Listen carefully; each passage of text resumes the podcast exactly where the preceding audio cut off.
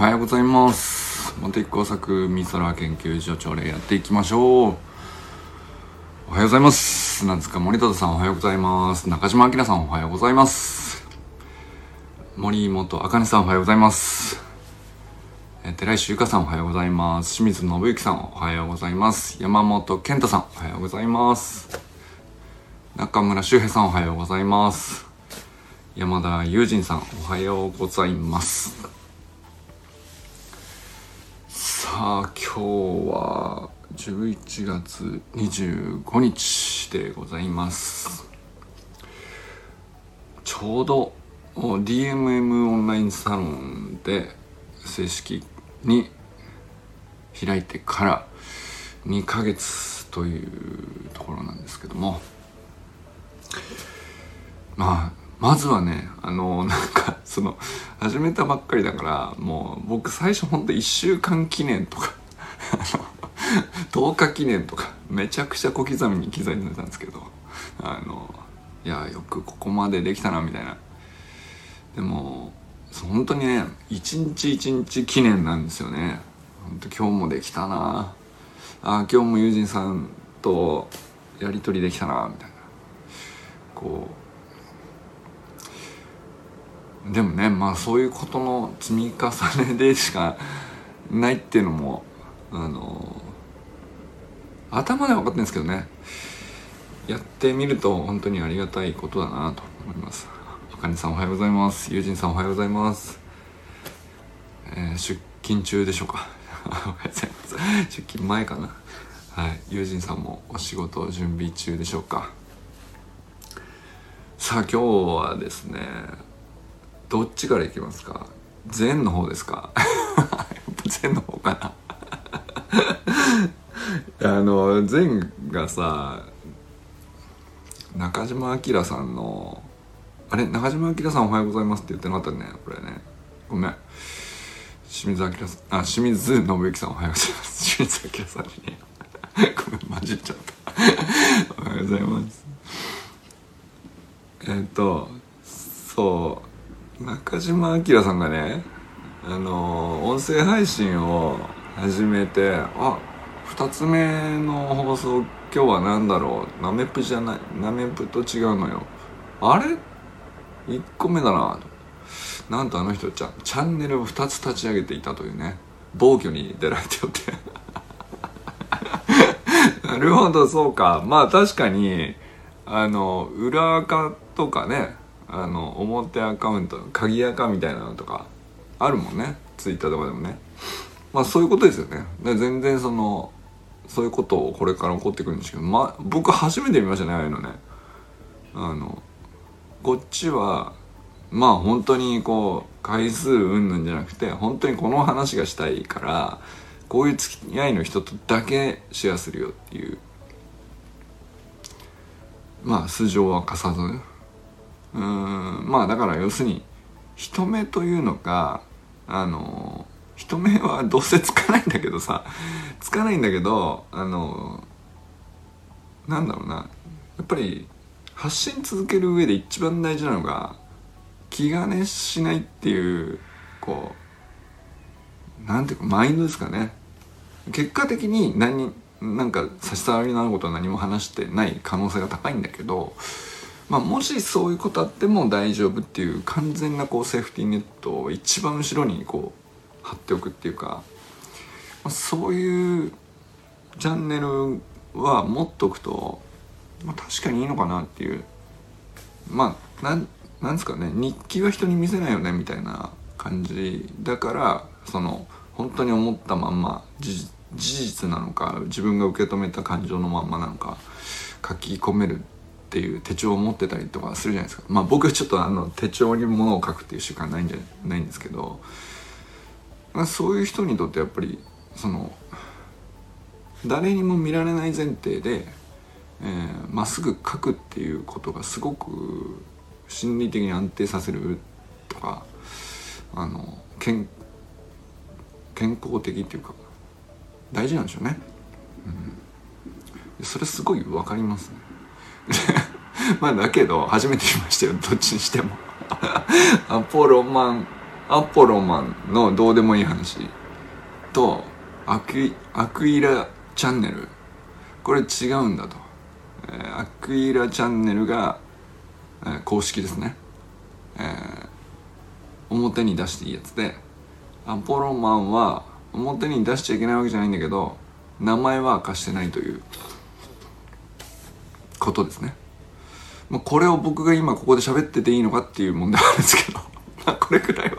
大丈夫ですよね。そんなあのこんなとこまでほじくり返して一致させてこれは実はみたいなことを突き止める探偵さんいらっしゃったらもうね好きだらけとしか言いようがないんですけど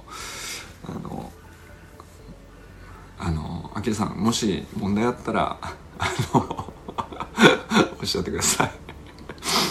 直ちにねアリバイをあの作りますので。作って意味あるのか分かんないけど。そうそれでさ善がさアポロマンのどうでもいい話を聞いて敗北感を感じたとか言って。何なんですか？あの関西人のさあの笑いで張り合う感じ。笑いっつったってさなんすか？ボケとかギャグとかじゃないんですよ。どうでもいい話ですからね。だけどやられたなって思いますよね確かにね。なんかすごいああこういうこういうの聞きたいなっていうね。あのどうでもいい話にこんなニーズがあるとはというね。僕もまあやられた感もありましたけど前は前はさ敗北感を感じましたとか言ってその小4小4だよ君は。焦るな。あの その頭良くて、えー、走るの速くて性格良くてあの笑いも追求するとかっていうその難関を目指難関を目指すんですかねこの人は。まあでもでできちゃうもんだからしょうがないよね、うん、でなんかどうでもいい話3連発みたいな放送になってましたけど全部のやつが。あのまあ確かにどうでもよかったです。でもなんかさあの男子小学小学校の男子は仲いいほど喧嘩するんですよ。わかると思いますけど。いやそれ分かってない人多いと思うよ。うん。何気にね善はその事実を言ってるだけだと思うんでその通りだと俺も思いますけど。仲いいやつ同士こそ喧嘩の回数が多くなるみたいなのってあの善が思ってる以上に世の中には理解されてないと思う だかどうでもいい話なんだけど思った以上に実はどうでもよくなくなっちゃってるっていうあの季節して。ちょっと善としては心外かもしれないけど。そうそんな話でしたね。あといくらどうでもいい話とはいえ3つも立て続けにあの重ねられると味が出ちゃうもんだからあのどうでもよくなくなっちゃってるっていうね。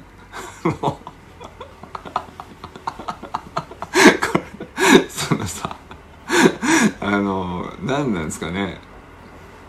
いやこれもこれもどうでもいいことなんだけどね。今俺が喋ってることもね。本当に。面白いなと思って。いや。あのやっぱりなんですかね。心理的に解き放たれたやつのこうパフォーマンスっていうのがいかにパワフルかっていうのを、ね、全部見てるとめちゃくちゃ思いますよね。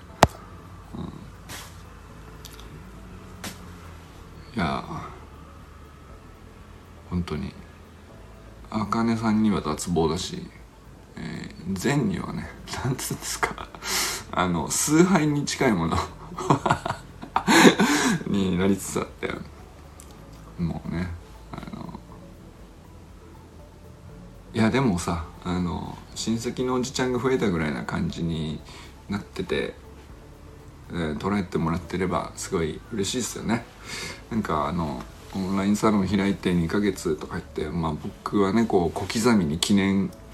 何ヶ月記念とかあの何十日記念とか100日記念とかあの、まあ、小刻みにね記念してこう続けていこうっていうね思ってますけどまあ中でもあかねさん入ってきてくださってあかねさんが最初入ってきたことであかねさん自身しか僕は最初見てなかったけどまあ確かに全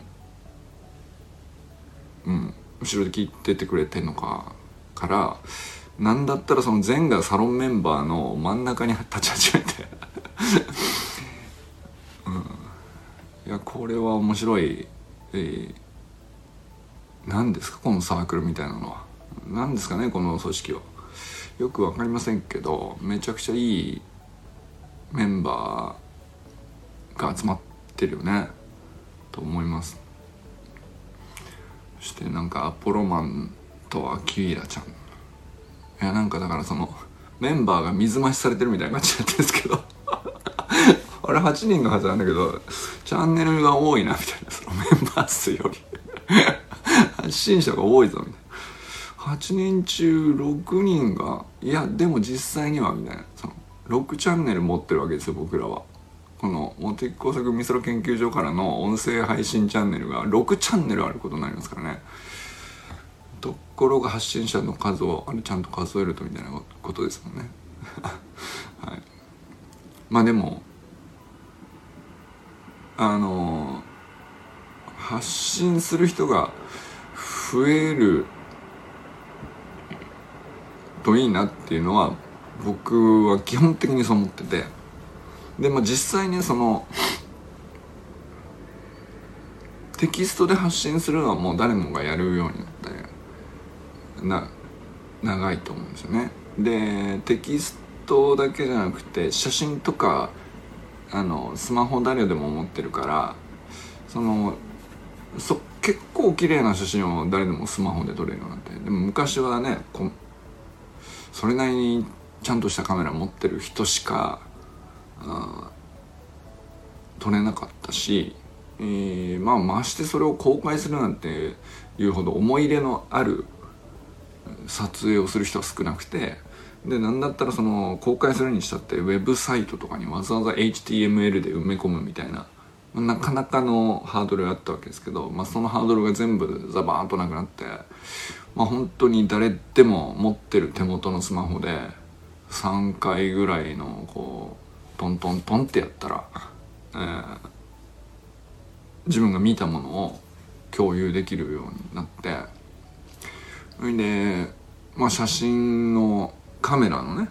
質が上がり暗いとこでも撮れるなったりとかさ。それでそのうち動画とかもあの最初はねネットが重いとなかなか見られなかったりしたんでしょうけどまあ動画をスマホで見るなんて当たり前になって 4G になってみたいなさ。俺結構意外と最近ですからね。ここ数年ですからね。まあ YouTube のチャンネルもどんぐら爆発的に増えたし、まあ、YouTube チャンネルまで立ち上げなくたってさまあ Twitter でも Facebook でもインスタでもいいんですけどみんな動画をあの誰でも当たり前に自撮りでも景色を撮るでも何でもいいんですけど簡単になって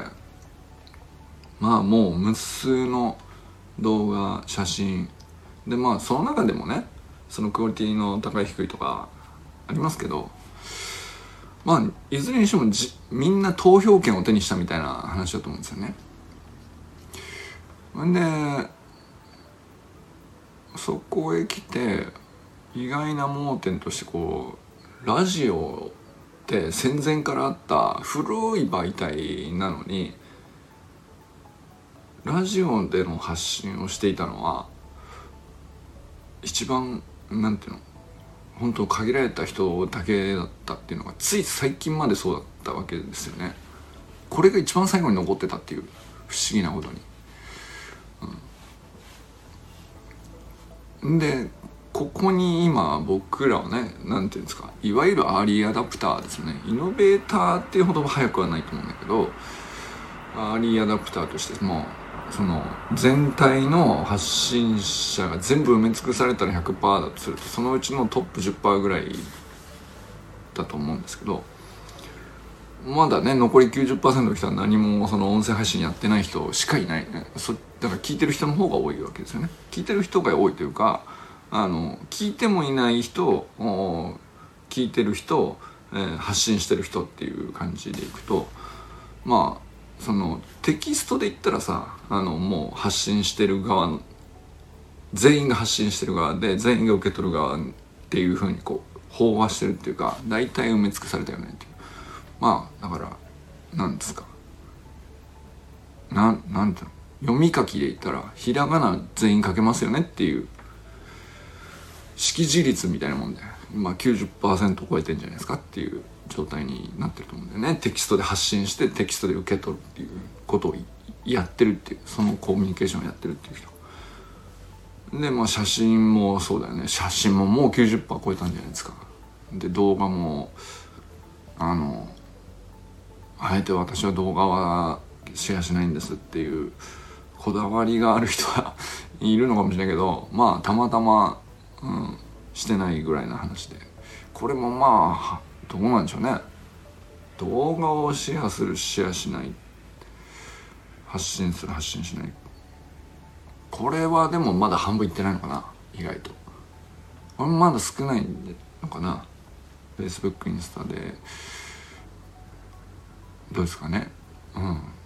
まあ確かに動画まだなんか見る側の方が多いような気もしますけど、でまあそこにこう音声が入ってきて音声はまだね全然その発信する側が圧倒的に少ないというか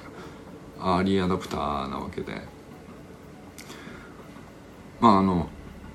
2日前ぐらいにちょっとあのイノベーター理論キャズム理論みたいのを あのちょっと改めて調べ直して話したりしたんですけどキャズムっていうのはそのアーリーアダプターが15%ぐらいですね。それをがアリアダプターって呼ばれる人たちがあの大体席が埋まると、えー、その次のマジョリティその過半数超えるまでの、まあ、大多数っていうかまあ好奇心はあるし新しいものに興味はあって何だったらいつでもできますよ。だけどうんとまあ他のこともいろいろあるしね。で手を出してないっていう人があのなんだっけアーリーマジョリティっていうのか、まあ、その人たちが過半数を超えるまでのこう30%ぐらいのパイを持ってるわけですけどまあその人たちにこう広がっていくまでのアーリーアダプターからそのアーリーマジョリティに行くまでの谷間っていうのがあってここなかなか増えないねってていう期間が結構長いよねっていう理屈なんですよそのキャズムっていうのは谷間っていう意味なんですけど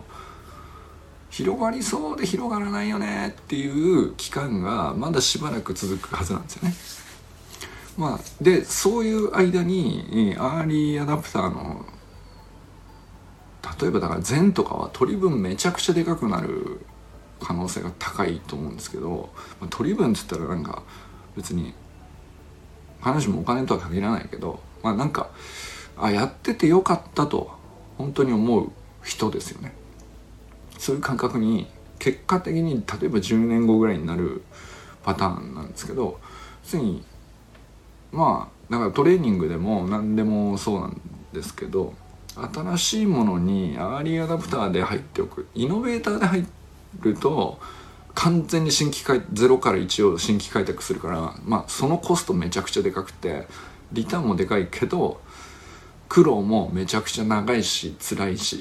だからこそヒーローになるというかカリスマ化されるっていう感じだけど、まあ、アーリーアダプターって比較的こう敷居としてはもう下がっていて誰でもできる状態になってるんだけど好奇心と勇気だけでほいって超えたそうなんですよね。でそういう人が結果的にその効率っつったらあれです下世話になっちゃうけど要するにまあ最終的に続けてって本当に良かったなって思う取り分みたいなもので考えるとこの層が一番利益がでかいと。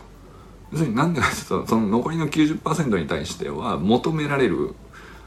うん、ポテンシャルがずっと残ってる状態で、まあ、粛々とトレーニングして粛々と上手くなってて粛々と何か、えー、まあなんかその短期的に目に見える報酬がなくても将来の自分の多分積み立てみたいなことができる時間がすごく長く確保されるっていう意味なんだと思うんですけどね。まあだからそのキャズムを超えるまではずっとこうなんだろう数人数十人ぐらいの人があのフォローしてたり聞いてたりするわけですけど、まあ、その期間を乗り越えちゃえばあの、まあ、ある時アーリーマジョリティが入ってきた時にはあのまあ一気に取り分が大きくなるっていう、まあ、やっててよかったなってなる日が来るよっていう理屈なんですけど、まあ、これだから別にその音声配信とかそういう限った話じゃなくて普遍的な理論だよっていう何でも物事そういうもんだよねっていう。あ周平さんおはようございます。まあだからそういうのに今音声配信はあのイノベーターがこう大体の技術を確立してありがとうございます。あのまあハイクオリティなものはこういう感じだよってお手本は示されていてでまあその技術的な発信自体は民主民主化ももうすでに整ってるからスタンド FM 誰でもできるっていう。じゃあそこのでもやっやってる人少ないし誰が聞いてくれるか分かんないっていう時に乗り越える人をアーリーアダプターとなるかどうかですね。アーリーアダプターになるのを背中を押すメンバーとしてサロンメンバーっていうのがいるっていうのは結構いい仕組みかもしれないですよね。その友人さんが始めたり周平さんが始めたり、えー、善くん始めたりアポロマンがとか。ポロマンとさえアキュイラチャンネルをダブルで立ち上げるとかさそのまあそういう暴挙もありつつ とかねそのまあアーリーアダプターがそのこんなのやって何なのかなって迷いながら始める時に明らかな見方が1人いればなんとかできるんです。そのアーリーアダプターでキャズムを超えるまでの期間をね続けれると思うんですよね。でこれってまあ一人だと本当にさすがにその心もとないかもしれないけどこれ今の現状、えー何人いるんですか？中島明さん山本健太さん砂塚森忠さん、えー、清水信之さん中寺石ゆかさん、えー、中村修平さん山田友人さん忘れてないよ俺 あとは 森本高さんか8人ですよね。8人は確実にキャッチしてくれるわけじゃないですか。これ確保されてるのでかいですよね。そのあこのメンバーに向かって話せばいいんだっていう状態でまあなんだろう。そのたわいもなくてもいいしどうでもいい話でもいいしうんとうまく言葉にできないけどなんかこれ自分のためになるんじゃないかとかあみんなと一緒に考えたいとかっていうテーマをね喋りというか会話に近いですよね今のこのサロンメンバー同士のやり取りってほぼ会話だと思うんですよ。で会話よりもストレスの小さい会話というか相手の間に合わせるとか相手が喋ってる間も待ちとかこう会話には会話の技術があるというか相性もありますけどまあなんか一方的に聞いて一方的に喋ってっていうターンをこう無理なく音声発信のチャンネルをお互いにフォローするっていう形で成立させると、まあ、かなり深まる話だと思うんですけど。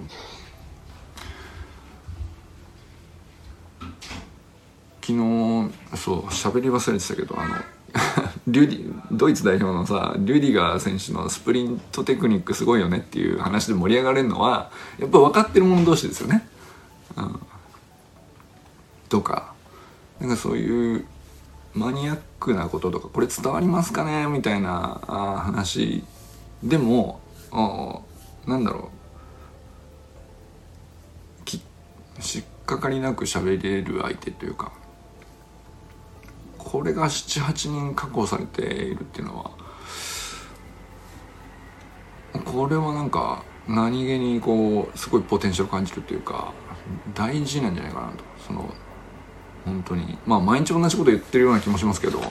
バカでかい、えー、その何百人とかいう単位で薄いつながりよりも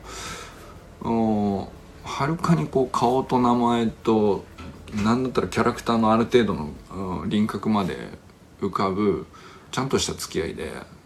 あのつながってて自分の発信をちゃんとキャッチしてくれるっていう。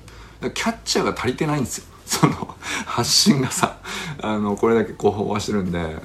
だからその清水さんとか砂塚さんとかあのゆかさんとかあの健太さんとかねあのたまにキャッチングに現れるみたいなのがめちゃくちゃありがたいじゃないですか俺らからして。まあゆかさんはどっちもやってくれますけどね。こあのプロのコーチなんてまあだからそういうのがあのお互いその需要と供給がこうちょうどよく成立しますよね。サロンっていう中だけで、えー、考えるとねくくるとね。でも世の中そのサロンの外に出たらあのまあ、発信者で満ち満ちていて受け取ってくれる人まあ知り合いがいいねしてくれるし何だったらもうフォローしてる人が何だあれ見たよぐらいは言ってくれるんだけどこんなに深く受け取ってくれるっていう相手は不足してるわけですよね。圧倒的に。そのキャッチャーが足りてない。キャッチャーのニーズがガンガンこれから高まっていくわけです。キャッチャーもだから深く取るっていい音さして取るっていう清水さんみたいな人はめちゃくちゃその需要が高いんですよね本当はね。ただまあそのフィールドがあのないと自分のキャッチング能力の高さを認識できないかもしれないですけどこれめちゃくちゃ重要じゃないかなと思いました。ねでまあそれをね今サロンの中でやっていただいてるわけですけど、うん、まあ、だか自分の適正なポジションを見つけるのにあのお互いのこうメンバーのキャラクターをうまく使っていろんなポジションについてみてやってみてここが一番なんか自分に合ってんなというポジションを探すグループなのかもしれないですよね。今この美空研究所は。はい。なんかそんなことを思ったりしましたね。はい。ということで今日も皆さんあの誰と笑いますでしょうか。ご機嫌な一日をね今日もね過ごしていこうじゃないですか。いい天気でございます。ということで皆さん今日も良き一日を。じゃあねしげさんいってらっしゃい。しげさんいってらっしゃい。あかねさんもかな。ありがとうございます。